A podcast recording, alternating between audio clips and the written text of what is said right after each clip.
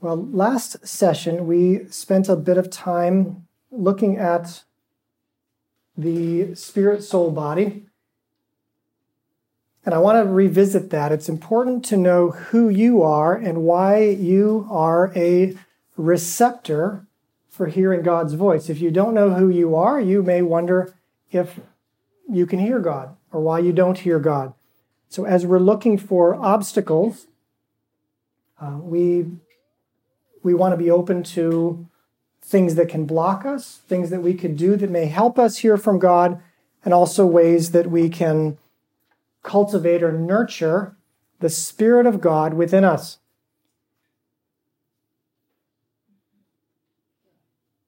One of the verses that uh, I spoke to you about, well, there are a number of verses, and we're going to cover some of them today. One of the verses, 2 Corinthians 5 17 it says, Therefore, if anyone is in Christ, he is a new creation. The old has passed away, behold, the new has come. I, I memorized that years ago. Old things are passed away, new things have come. So if anyone is in Christ, he or she becomes a new creature, new creation.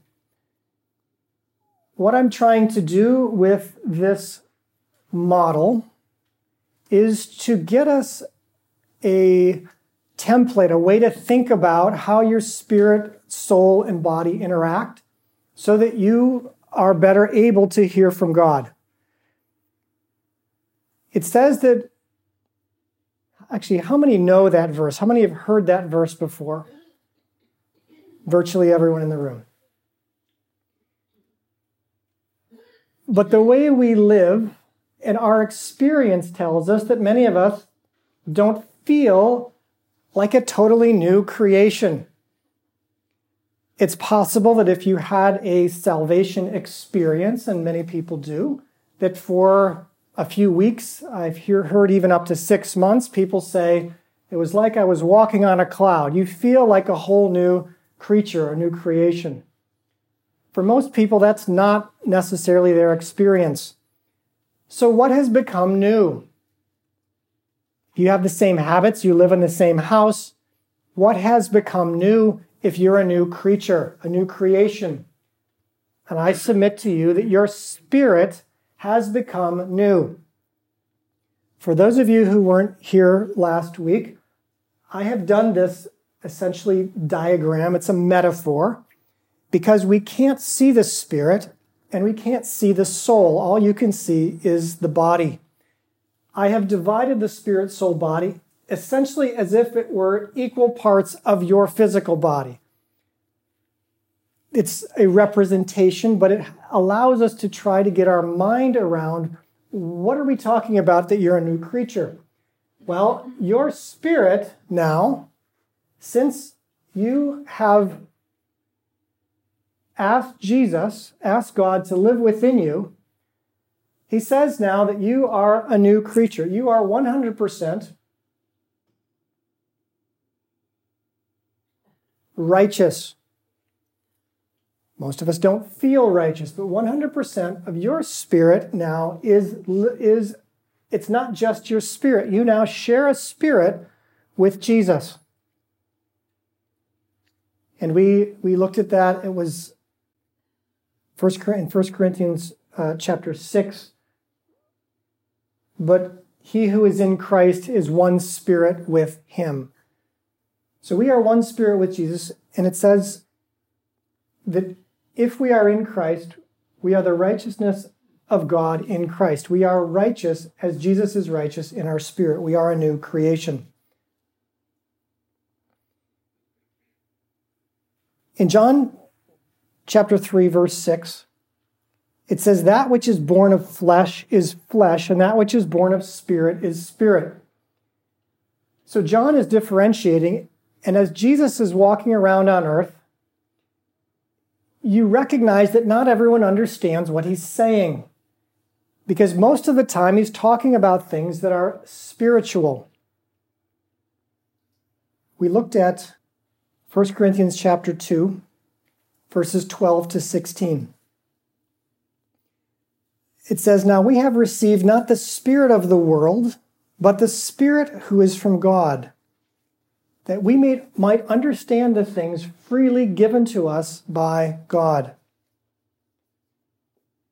And we impart this in words not taught by human wisdom, but taught by the Spirit, interpreting spiritual truths to those who are spiritual.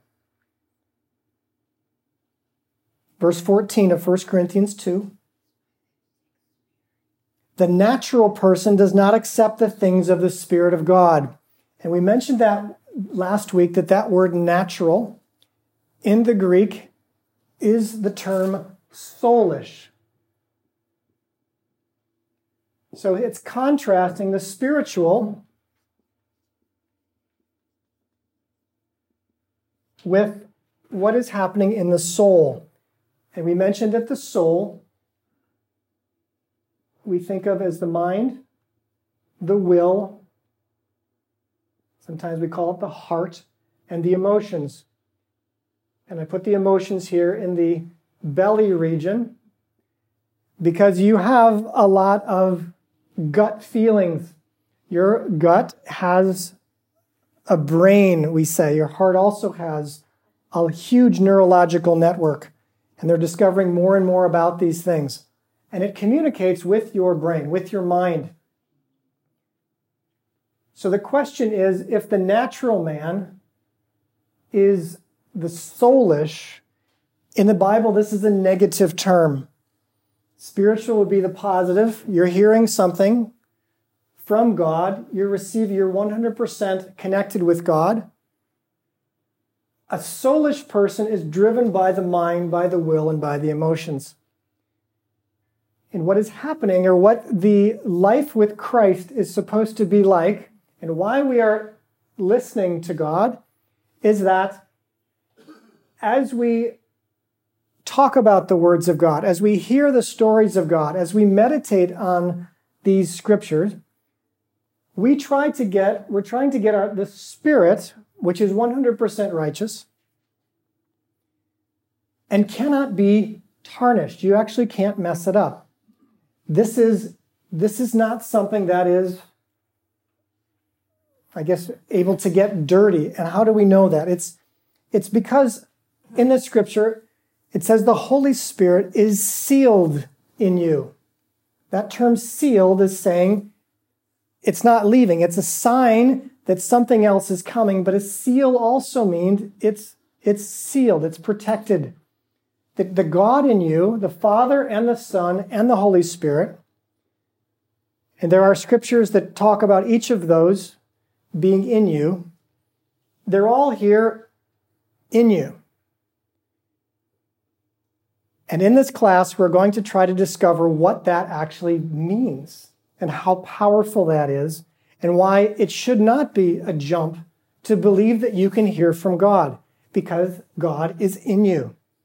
If you have asked God to be in you. So I don't want to assume anything that this is something that is necessary to do. God needs your permission. He will not override your soul, your mind, will, and emotions and take you over. It's something that if you haven't done, I recommend that you say, God, I give you permission to live in me. I want your spirit to live in me. Something I wanted to talk about today is a bit about the, the Holy Spirit, because there is some disagreement as far as how the Holy Spirit comes into you. I look at, I'm going to look at three verses right now about how we get the Holy Spirit into us. Some will say that the Holy Spirit comes in when you ask Jesus to come into your life. Some will say that you need to ask the Holy Spirit separately to come in, and it's a separate person of the Trinity. And I'm going to read you three different verses, and you'll see that either of these viewpoints could be valid. The first verse is from Acts 2:38. And Peter said to them, this is on the day of Pentecost, repent and let every one of you be baptized in the name of Jesus Christ for the remission of sins, and you shall receive the gift of the Holy Spirit. repent, be baptized for the, in the name of Jesus for the remission of your sins, and you'll receive the Spirit. Luke 11, 13. Now, this is Jesus speaking. This is, this is on, at the end of one of his parables. If you then, being evil, know how to give good gifts to your children, how much more will your heavenly Father give the Holy Spirit to those who ask him? So now we've got Jesus saying, He will give the Holy Spirit if you ask. Acts 5:32 we've got Peter speaking again and he says and we are his witnesses to these things and so also is the Holy Spirit whom God has given to those who obey him. Now we've got the Holy Spirit who's given to those who obey him. This is the way I see it. If there's a doubt, it can't hurt to ask. Wherever you are doctrinally, we've got evidence in the scripture. If you don't have the ability to hear from God, if it feels like it's blocked, it could very well be that something else is blocking it, but it could also be that this is not something that you've invited into your life. And Jesus clearly says that God gives the Holy Spirit to those who ask Him. If there's a question, just takes a bit of humility to ask. There's, there's, there's no downside to it as I see it. So, with that, I want to take a pause right now and just do a little bit of business with God. Let's listen to God. And I want you to listen for the question how could I hear from you better?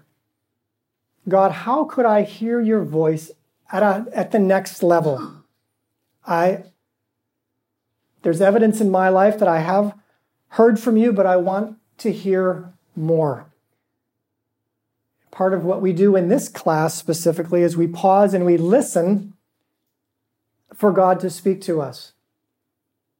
And it shouldn't surprise us that many of us experience God's, God's voice. It sounds a lot like our own thoughts. And so we become very cynical, saying it sounds just like my own thoughts. Looking at this diagram, you could see why it probably would sound like your own thoughts. God lives in you and would therefore use your physical and soul, mind, will, emotions to communicate with you. Now, I know some people who have heard from God and it's like an audible voice. In my experience, that's unusual. Most people hear from God. It seems like your own thoughts, kind of a nudge God is working through your gut, your emotions, your heart, your soul, your will, and your mind. God's communicating to you. It may be something that goes against your logic. We are used to being very soulish, focused on mind, will, and emotions. Many of us have not nurtured the spirit in us. All of our schooling, all of our training, be very good at what you do is not focused on listening to God. It's focused on, as far as being a surgeon, practicing, being very good, doing it. Oh, you made a mistake, do it again. You're figuring out how to do it the best and get along in this world, how the world works. And so the, the soulish tends to be survival, tends to be this world system getting it to work.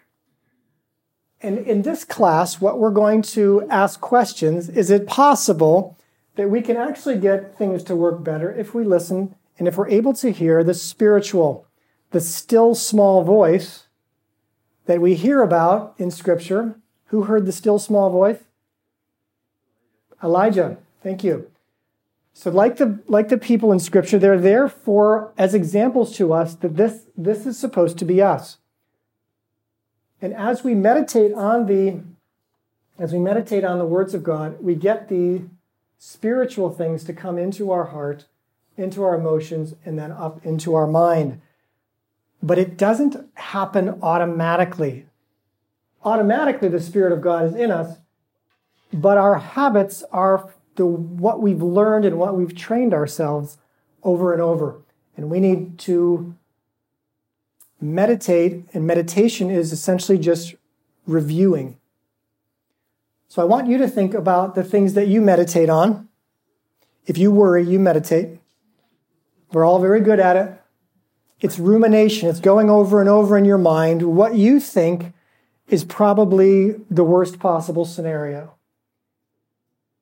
And we're going to try to shift and ask God what He thinks of the situation.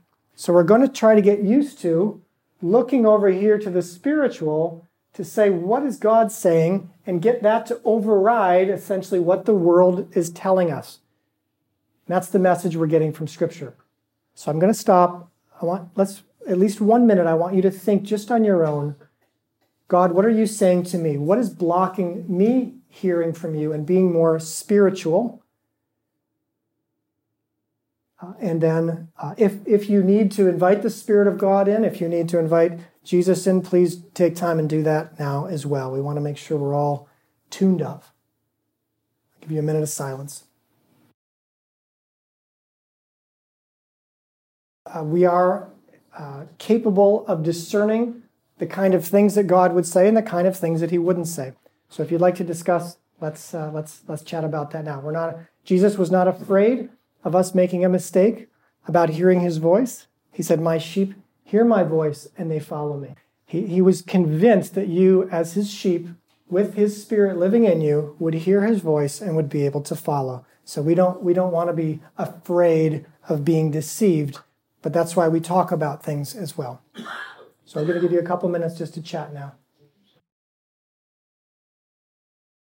All right, I want to I want to cover a few more things just to I think it's important to understand God's plan for the human being. What are we supposed to be like, look like? What is, so, what is life supposed to be like for us?